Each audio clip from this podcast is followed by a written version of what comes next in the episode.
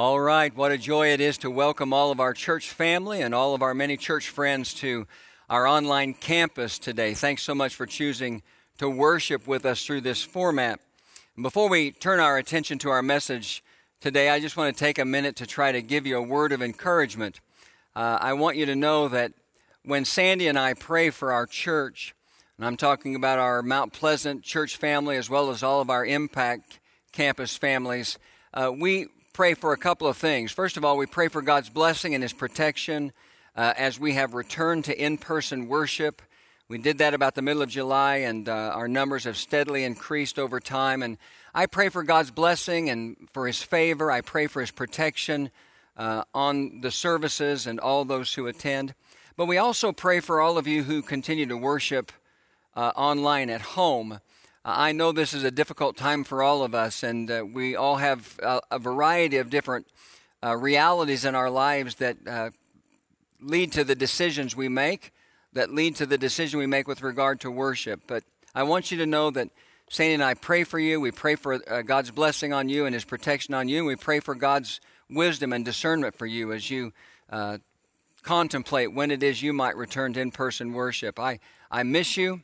I, I miss, I desperately miss having our church family together, but I know that God is in control of all the things that are happening right now, and I just want you to know that uh, you're in my thoughts and my prayers. If you got a Bible, I want you to go ahead and grab it and turn with me to Romans chapter 12 as we continue the Look of Love sermon series that we began several weeks ago. This is actually week five of the series, and we're going to finish it up next week. I'm going to begin our time together by reminding you of what I have said honestly each and every week so far. Uh, this Look of Love series is really just a verse by verse study of Romans chapter 9, or excuse me, Romans chapter 12, verses 9 through 21. And more than anything else, we're looking at that passage because in that passage, Paul shows us what love is supposed to look like in the lives of ordinary believers like you and me. I got to just pause here in the introduction and tell you, I don't know about you, but everything about this study so far has been convicting to me. And just so we're on the same page with regard to what I mean by convicting, the study and the teaching of this passage, Romans chapter 12, verses 9 through 21, has left me oftentimes with a very genuine sense of guilt, especially related to how I've responded at times to people who I think have been unkind to me. I was thinking recently about someone that I had a bad experience with, and how, as a result of that experience, I pretty much decided that I was just done with them, uh, that I had zero interest in ever spending any time with them or being around them again. And then, as I thought about that, I began to think about a number of other people I had come to the same conclusion about. And as a result, that sense of guilt grew even larger because it's not just difficult, friends, it's impossible to reconcile that kind of attitude and that kind of behavior with what Paul is writing in Romans chapter 12, verses 9 through 21. If the will of God is that Christians lead with love as we live our lives in the world, then there's just no room for writing someone off, even someone who has mistreated you. And so, as my mind continued, I, I, found myself asking, at least in my head, God, why did you have to make this so hard? I thought, you know, I would be okay if the will of God was simply don't be unkind to anyone. I, I could say, no problem, check. Just check it off my list because I could find a way to not be unkind to everyone that I meet. That would be easy. And then I thought I would, even, I would even be okay if the will of God was be nice to everyone. There's a difference between choosing not to be unkind to someone and choosing to be nice to someone. But even if the will of God was be nice to everyone, while it would still be difficult at times, I could do that. I could suck it up and be nice to someone, to anyone, no matter how mean or hateful they might be to me. But the Bible makes it clear that the will of God is for us to love everyone. And love is an action oriented word. It's not, love is not just a feeling, it's a choice, it's an action. And that's just really hard. Why do you think God is so insistent on love? Why do you think it is that God is so insistent on us loving others? I could give you lots of biblical reasons. I mean, the truth is, if you've been a part of this study from the beginning, I've already given you lots of biblical reasons. But for the sake of this part of our message, let me just give you what might be viewed as a practical reason. Nothing is more powerful when it comes to making an impression on someone than love, genuine love. I've got a book in my library that honestly I've had for a long, long time. It's called Let Me Tell You a Story, written by a man named Tony Campolo. Maybe you recognize that man. It's a book full of stories that illustrate different truths about God, about Jesus, the Holy Spirit, about the church, about the Christian life. And one of those stories is simply called Billy. And in that story, Campolo tells about how many years ago he was serving as a junior high counselor during a week of church camp. He writes Junior high boys have a strange and often cruel sense of humor. There's a strong tendency for them to pick on some unfortunate, offbeat kid and ridicule him, making him the brunt of their jokes. This was certainly the case during this particular week of camp. They picked on a 13 year old kid named Billy who had an obvious disability that didn't allow him to walk right or to talk right. He would drag his body across the campground in an awkward fashion, and when he spoke, his words were extremely slurred. He was difficult to understand. Campolo said that the other boys would make fun of him by mimicking the way he walked and the way he talked. But the cruelest thing they did was on a Thursday morning. Billy's cabin had been assigned to lead morning devotions, and his cabin mates all voted Billy to be the one to be the speaker. See, they wanted him to get up in front of everybody so that they could be entertained by his struggling attempts to say anything at all. Campolo writes When I found out about it, I was furious, but there was nothing I could do. It didn't seem to bother Billy. Somehow, he dragged himself up to the podium as waves of snickers and laughter flowed through the audience. It probably took Billy a full half a minute to say these simple words he stuttered and slurred the words Jesus loves me, and I love Jesus. That was his entire devotion. Campolo says that when he looked around, all he saw were junior high boys with tears streaming down their cheeks and with their heads bowed. And he said, as a result of Billy's genuine testimony about his love for Jesus, the entire camp had been changed. And that just reminds me, and I hope it reminds all of us, that there is something incredibly powerful about genuine and authentic love. It breaks down barriers, it reaches people, it changes lives. And God, who knows all things, knows that if ordinary believers, ordinary people like you and me, can choose, and that's the key word here, can choose to love others, starting with one another and going on to the point where we can even love our enemies, incredible things can happen. Campolo said in the story that because of Billy's testimony, revival broke out in that church camp. And the same thing can happen in a church. The same thing can happen in a community. The same thing can happen even in the world, at least some corner of the world. And so, while this study that we're calling the look of love, which is a journey through Romans chapter 12, verses 9 through 21, while it continues to be deeply convicting to me, what I really want to do is take another step with you in this journey and talk about Romans chapter 12, verses 18 through 20 in a message called Love and Peace. If you got your Bibles open to Romans chapter 12, I can't remember if I asked you to do that or not, but if you got your Bibles open to Romans chapter 12, I want you to follow along as I read the passage. And as I've done each and every week, uh, even though we just focus on a smaller part of the passage each week, I'm going to read the passage in its entirety. I'm going to start in verse 9 and finish in verse 21. Follow along as I read. Paul writes Love must be sincere, hate what is evil, cling to what is good. Be devoted to one another in brotherly love. Honor one another above yourselves. Never be lacking in zeal, but keep your spiritual fervor serving the Lord. Be joyful in hope, patient in affliction, faithful in prayer. Share with God's people who are in need. Practice hospitality. Bless those who persecute you. Bless and do not curse. Rejoice with those who rejoice. Mourn with those who mourn. Live in harmony with one another. Do not be proud, but be willing to associate with people of low position. Do not be conceited. Do not repay anyone evil for evil. Be careful to do what is right in the eyes of everybody. If it is possible, as far as it depends on you, live at peace with everyone.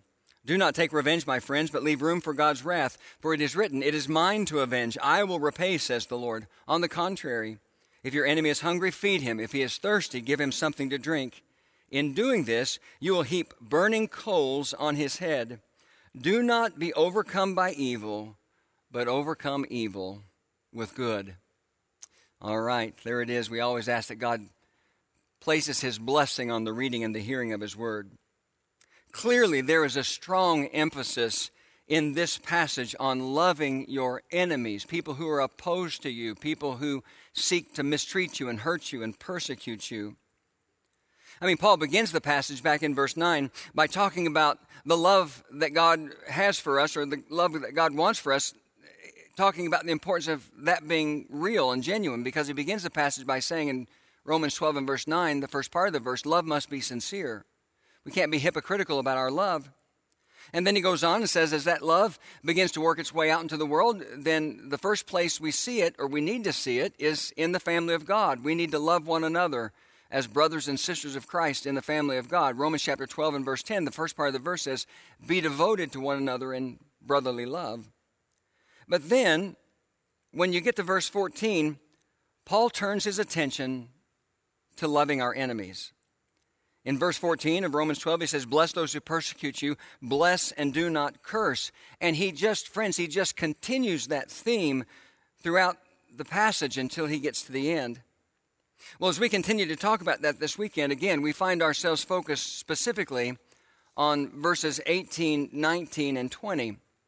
Those are the ones that we're going to talk about in our time together. That's where Paul writes and says, If it is possible, as far as it depends on you, live at peace with everyone. Do not take revenge, my friends, but leave room for God's wrath, for it is written, It is mine to avenge. I will repay, says the Lord. On the contrary, if your enemy is hungry, feed him. If he is thirsty, give him something to drink. In doing this, you will heap burning coals on his head. And so the question before us is how do we live these words out in our daily lives? I'm going to try to make that clear. I'm going to try to answer that question by focusing on three specific words that I think us will help I think rather will help us understand the passage. If you'd like to take notes, then write down this first word somewhere. The first word uh, and this is really related to verse 18 is the word reality. Write down the word reality. And here's what I mean by reality. As we look at verse 18, the first part of our passage today, Paul reminds us that sometimes you just have to face the facts and see things as they really are. I think you'll see that as you listen to verse 18 once again. He says, If it is possible, as far as it depends on you, live at peace with everyone. And so, Paul, who's writing these words under the inspiration of the Holy Spirit, acknowledges that sometimes there's only so much you can do when it comes to living at peace with someone. And we see that in two specific phrases. He says, if it is possible, and then he says, as far as it depends on you. Let me just ask you a simple question have you ever been in a situation where you have honestly tried, you have done your best to live at peace with someone, but no matter what you did, no matter how genuine you were in your pursuit of peace with that person, it just didn't happen? I'm sure many of us have had that experience. I certainly know that I have. We could talk about this for a long time, but really, I just want to try to make it as simple as possible by acknowledging two things. First, and this is just kind of a repeat of what I just said, there are times when no matter what you say or do, the belief or the attitude or the behavior of someone makes it impossible to live at peace with them. I don't think that requires a lot of explanation. You know what? Sometimes people just don't like you. Sometimes you get crossways with people and there's nothing you can do to straighten things out. I could go on, but I'm sure everybody understands that. In fact, I'm sure every one of you are probably thinking about a person just like that in the experience of your life. I know I thought about a lot of different people like that when I was writing this message. The second thing is this. I mean, first of all, sometimes, you know, we don't live at peace with people because it, it just doesn't matter what we do. They don't like us. They don't want to have a relationship with us. There's too much difference, on and on and on. But the second reason why sometimes it's not possible to live at peace with someone is because the defense of truth can sometimes make it impossible to live at peace. And here's what I mean by that. There have been different times, and this, friends, has happened to me in every single church that I have served, including this church. Uh, there are times, there are different times when someone had or has a belief or teaching that contradicts the truth of the Bible. And when that happens, you have to confront that. Because you can't, under any circumstance, you can't adopt a peace at any price approach to your relationship with that person because truth, and now I'm talking about God's truth, truth can't be sacrificed for the sake of anyone or anything. It just can't. And so sometimes we have difficulty living at peace with people who are living in contradiction or promoting something that's in contradiction to the truth of God's Word. I'm going to put a verse of scripture up on the screen from the book of James. It's James chapter 3 and verse 17. Uh, in that verse, James writes and says, But wisdom that comes from heaven is first of all pure. Hang on to that. First of all pure. And then he goes on to say, Then peace loving, considerate, submissive, full of mercy and good fruit, impartial and sincere. Again, the very first thing that James says about wisdom that comes from above, which you could say is God's truth, is that it is pure. Now, the word pure that is used by James there in James 3 and verse 17 in the original language of the New Testament is the Greek word hagnos. And basically, more than anything else, it means sacred. Sacred. Listen, there are some truths when it comes to the Bible and some truths when it comes to the Christian life that are not open for discussion because there's only one right meaning and there's only one right application. You can't compromise those things for the purpose of keeping peace. And so, again, we start off with this word reality to understand what Paul is teaching us in Romans chapter 12 and verse 18. Sometimes the reality of life is no matter what you do or how hard you try, you just can't live at peace with someone. We just have to understand that.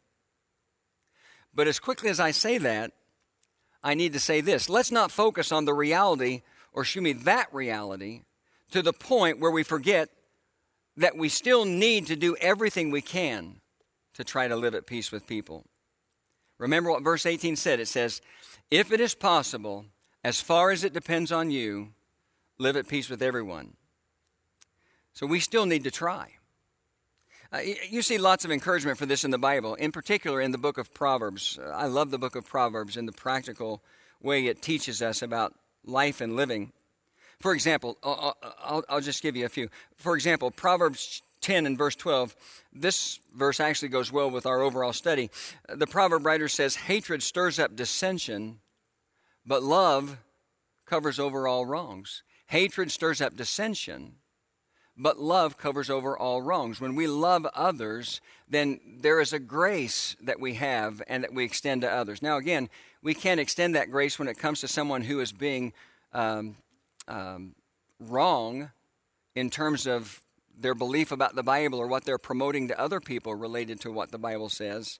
But that's not what happens most of the time. Most of the time, our, our relational problems are not based on biblical truth, they're based on attitudes and personalities and things like that. And so the proverb writer says hatred stirs up dissension, but love, choosing to love, covers over all wrongs. You go on in Proverbs chapter 12 and verse 16 says, A fool shows his annoyance at once, but a prudent man overlooks an insult. Do you find that that's something that you're learning more about as you get older and, and more mature in life, more seasoned in life? I find that to be the case for me.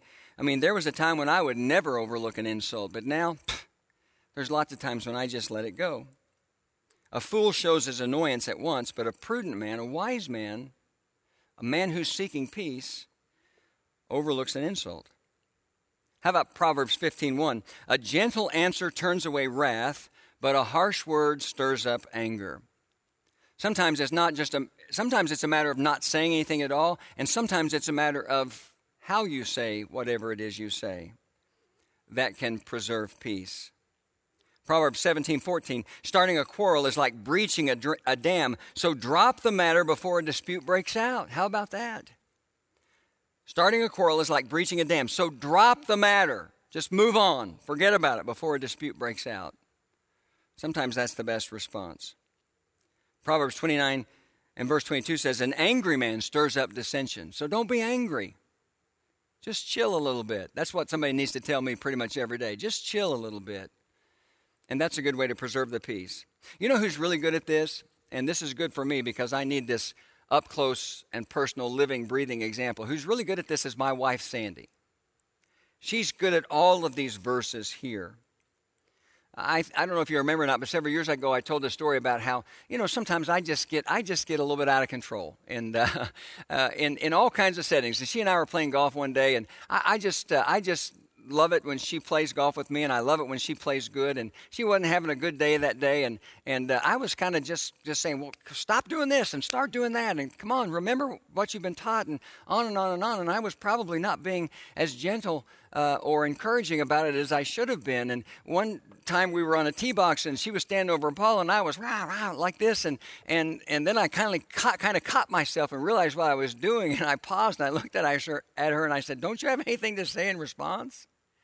And without even looking up from her tee ball, she just simply said these words When words are many, sin is not absent, which is right from the book of Proverbs. And it struck me right in the heart. She's really good at this.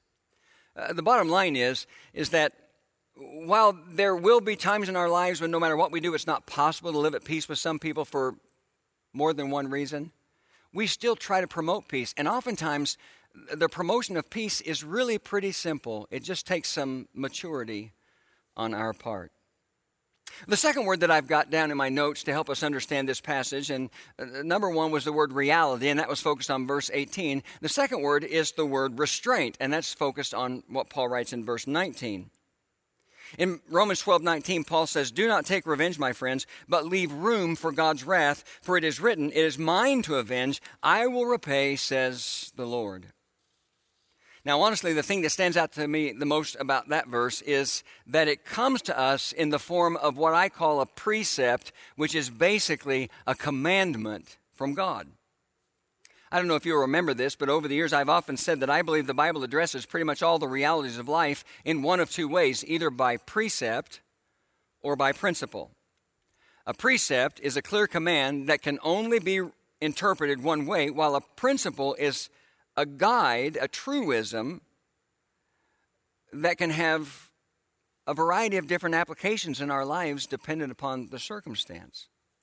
Well, these words in Romans 12 and verse 19 come to us as a precept. Paul doesn't say, Do not take revenge, my friends, except under these three circumstances, and then list those three circumstances. He simply says, Do not take revenge, my friends. Now, is this a precept that's difficult to obey? Absolutely, it is. Absolutely. But this is the precept, this is the command of God. And in the end, whether or not we obey this precept, whether or not we obey this command, comes down to whether or not we can trust God with whatever pain or whatever loss we're experiencing, eh, with whatever it is that's caused us to feel like we need to seek revenge when I was thinking about this verse, uh, I quickly realized that the good news for all of us is we have a perfect example in the scriptures of what this looks like, what this restraint looks like. I've got my place marked in Romans chapter 12, so I can turn in my Bible to 1 Peter chapter 2. Uh, you can do the same. You can hold your place there in Romans 12 and turn to 1 Peter chapter 2 if you'd like, because I want to read a brief passage of Scripture there. Uh, Peter is uh, is writing to us about Jesus as our example in verses 19 through 23. And listen to what he says. He says, For it is commendable if a man bears up under the pain of unjust suffering because he is conscious of God. But how is it to your credit if you receive a beating for doing wrong and endure it? But if you suffer for doing good and you endure it, this is, and again he uses this word, commendable before God. To this you were called because Christ suffered for you, listen to this, leaving you an example that you should follow in his steps. He committed no sin and no deceit was found in his mouth. When they hurled their insults at him, he did not retaliate. When he suffered, he made no threats. Instead, he entrusted himself to him who judges justly. Now, I don't know if you noticed it or not, but Peter writes some positive things about not seeking revenge when someone does you harm. Let me just point out two of them. First, he says it's pleasing to God. When you choose to not seek revenge for something done to you, then that's pleasing to God. I go back to 1 Peter chapter 2 and verse 19 and it says, "For it is commendable if a man bears up under the pain of unjust suffering because, listen to this, because he is conscious of God. Or, in other words, because he's conscious of the will of God, or the instruction of God, or the precept of God about not seeking vengeance. For it is commendable if a man bears up under the pain of unjust suffering because he is conscious of God. You know what really is interesting to me about that verse is the word commendable that Peter uses it uses, and he actually uses it another time here in our text. That word commendable that he uses in the original language of the New Testament is the Greek word charis. Now that may or may not be familiar to you. That is actually the most that is actually the word that is most commonly translated as grace in our Bibles. The word grace in the original language is the Greek word charis. In this particular verse, 1 Peter 2:19 it's translated commendable. And the word grace at the end of the day more than anything else basically means God's favor. It's a word that talks about the favor of God. And so Peter's not saying that enduring mistreatment without seeking revenge is a good thing because it shows you're a good person. That's not what he's saying. He's saying enduring mistreatment without seeking revenge is a good thing because it puts you in a position to experience the favor or the grace of God. Think of it like this when you've been mistreated, you might think getting even will make you happy. When the reality is, choosing not to get even will make God happy. And God, as a result, will somehow share his happiness in the form of grace in some part of your life. The second positive thing Peter writes in that passage about not choosing to seek revenge is when we choose to not seek revenge, it helps us to identify with Christ. Verse 21 says, To this you were called, because Christ suffered for you, leaving you an example that you should follow in his steps. And friends, I hope that you understand as a Christian that being like Christ, being like Jesus, is perhaps the highest calling for all of us when it comes to our Christian lives. You know, I, I thought some time ago, I had, I thought, you know, if, what, how would be, what would be an easy way to describe to someone what it is God wants us to experience in our lives as we turn our hearts toward Him. And I would, I would describe that like this. Number one, He wants us to experience a person. He wants us to experience the person of Jesus. He wants us to, to have a personal encounter with Jesus that results in our salvation. Number two, I would say he wants us to experience a process. And the process would be he wants us to become more and more like Jesus with every passing day. And then number three, I would say God wants us to experience a purpose because he wants us to begin now to live like Jesus. And so I think this is the will of God for all men everywhere. He wants us all to experience a person, that's Jesus, and have a, uh, a life changing experience as a result of meeting Jesus, receiving in our, our lives the new and better life that He has to offer. Then He wants to, us to experience a process. He wants us with every passing day to become more and more like Jesus.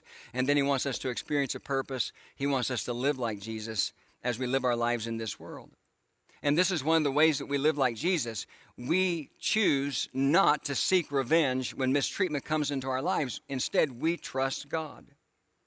And the only way to do that is to exercise restraint, spiritual restraint. Let me give you one last word, the third word, and just like uh, um, uh, the uh, word reality was connected to verse 18, the word restraint was connected to verse 19. This third word, the word response, is connected to verse 20. In verse 20, Again, of Romans chapter 12, Paul writes and says, On the contrary, if your enemy is hungry, feed him. If he is thirsty, give him something to drink. In doing this, you will heap burning coals on his head. And so instead of responding with vengeance, Paul says we need to respond with kindness. Instead of seeking to get even with someone who has hurt us or mistreated us or persecuted us, we need to show them kindness, practical kindness. We need to find ways to minister to them and try to bless them. In James Montgomery Boice's commentary on the book of Romans, he says, he calls, he calls it this. He, he says we need to seek active goodness. We need to practice active goodness toward those who have hurt us. And the interesting thing about this you know, Paul used the example of, you know, if your enemy is hungry, feed him. If he is thirsty, give him something to drink. But the most interesting thing about verse 20 to me is when Paul says the result of this act of kindness, this pursuit of kindness in the life of someone who's mistreated you, is it will be like heaping burning coals on his head. What does that mean? Well, there are a lot of different thoughts on what that means, including the ancient custom of when someone or this was an Egyptian custom actually, when someone wanted to demonstrate sorrow and contrition for something they had done, they would carry a, a, pan of burning coals on their head to represent the burning pain of their shame and their guilt. And so, uh, in some people's minds, you know, heaping burning coals on someone's head by who is your enemy by being kind to them exposes their guilt and their shame. But I think a better way of understanding it is this heaping burning coals on someone's head is I mean, if you think about it from a practical standpoint, that's a horrific kind of a thing. And so, heaping burning coals on someone's head is a punishment that no one can bear. No one can stand it for very long. You have to yield to it eventually. And I think Paul is just saying that genuine kindness is the same way.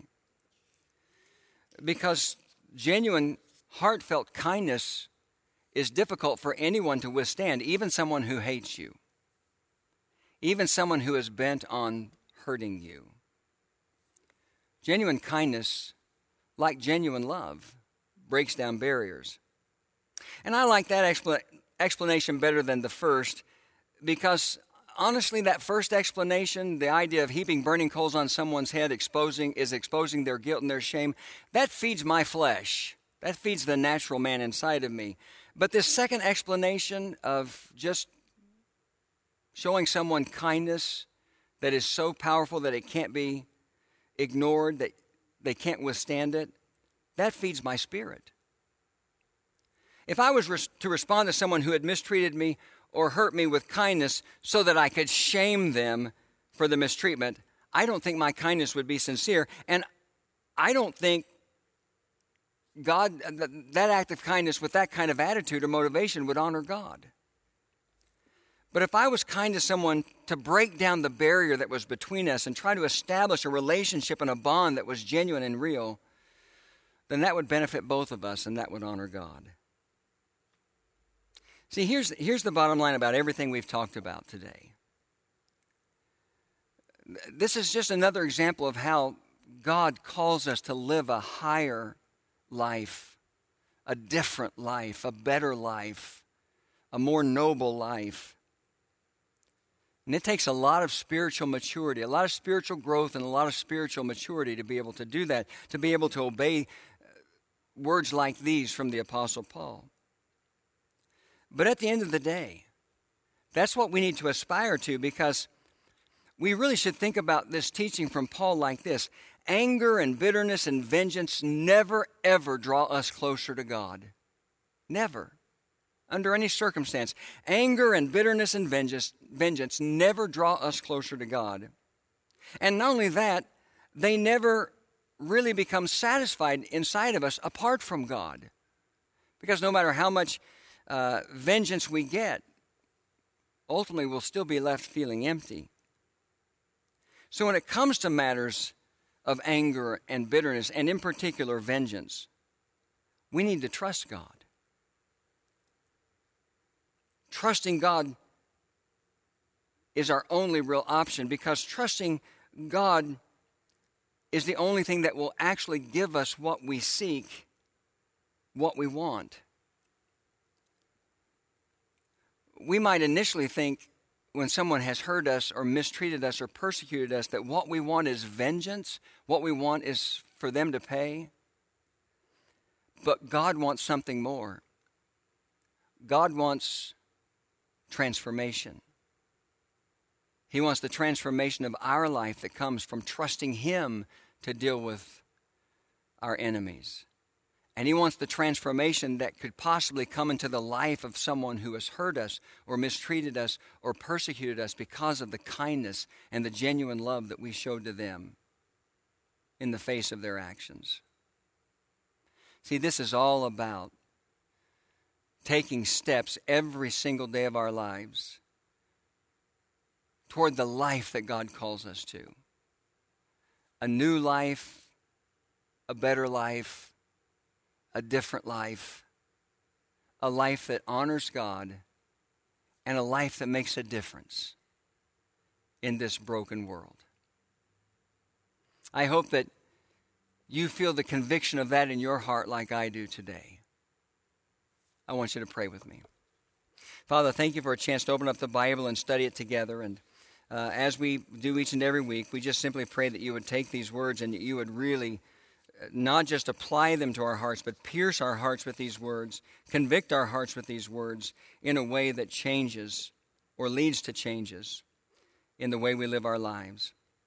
Help us to help us to aspire every day because we have experienced the person of Jesus to experience the process of becoming like Him so we can live with a purpose of being like Him in each and every day of our lives.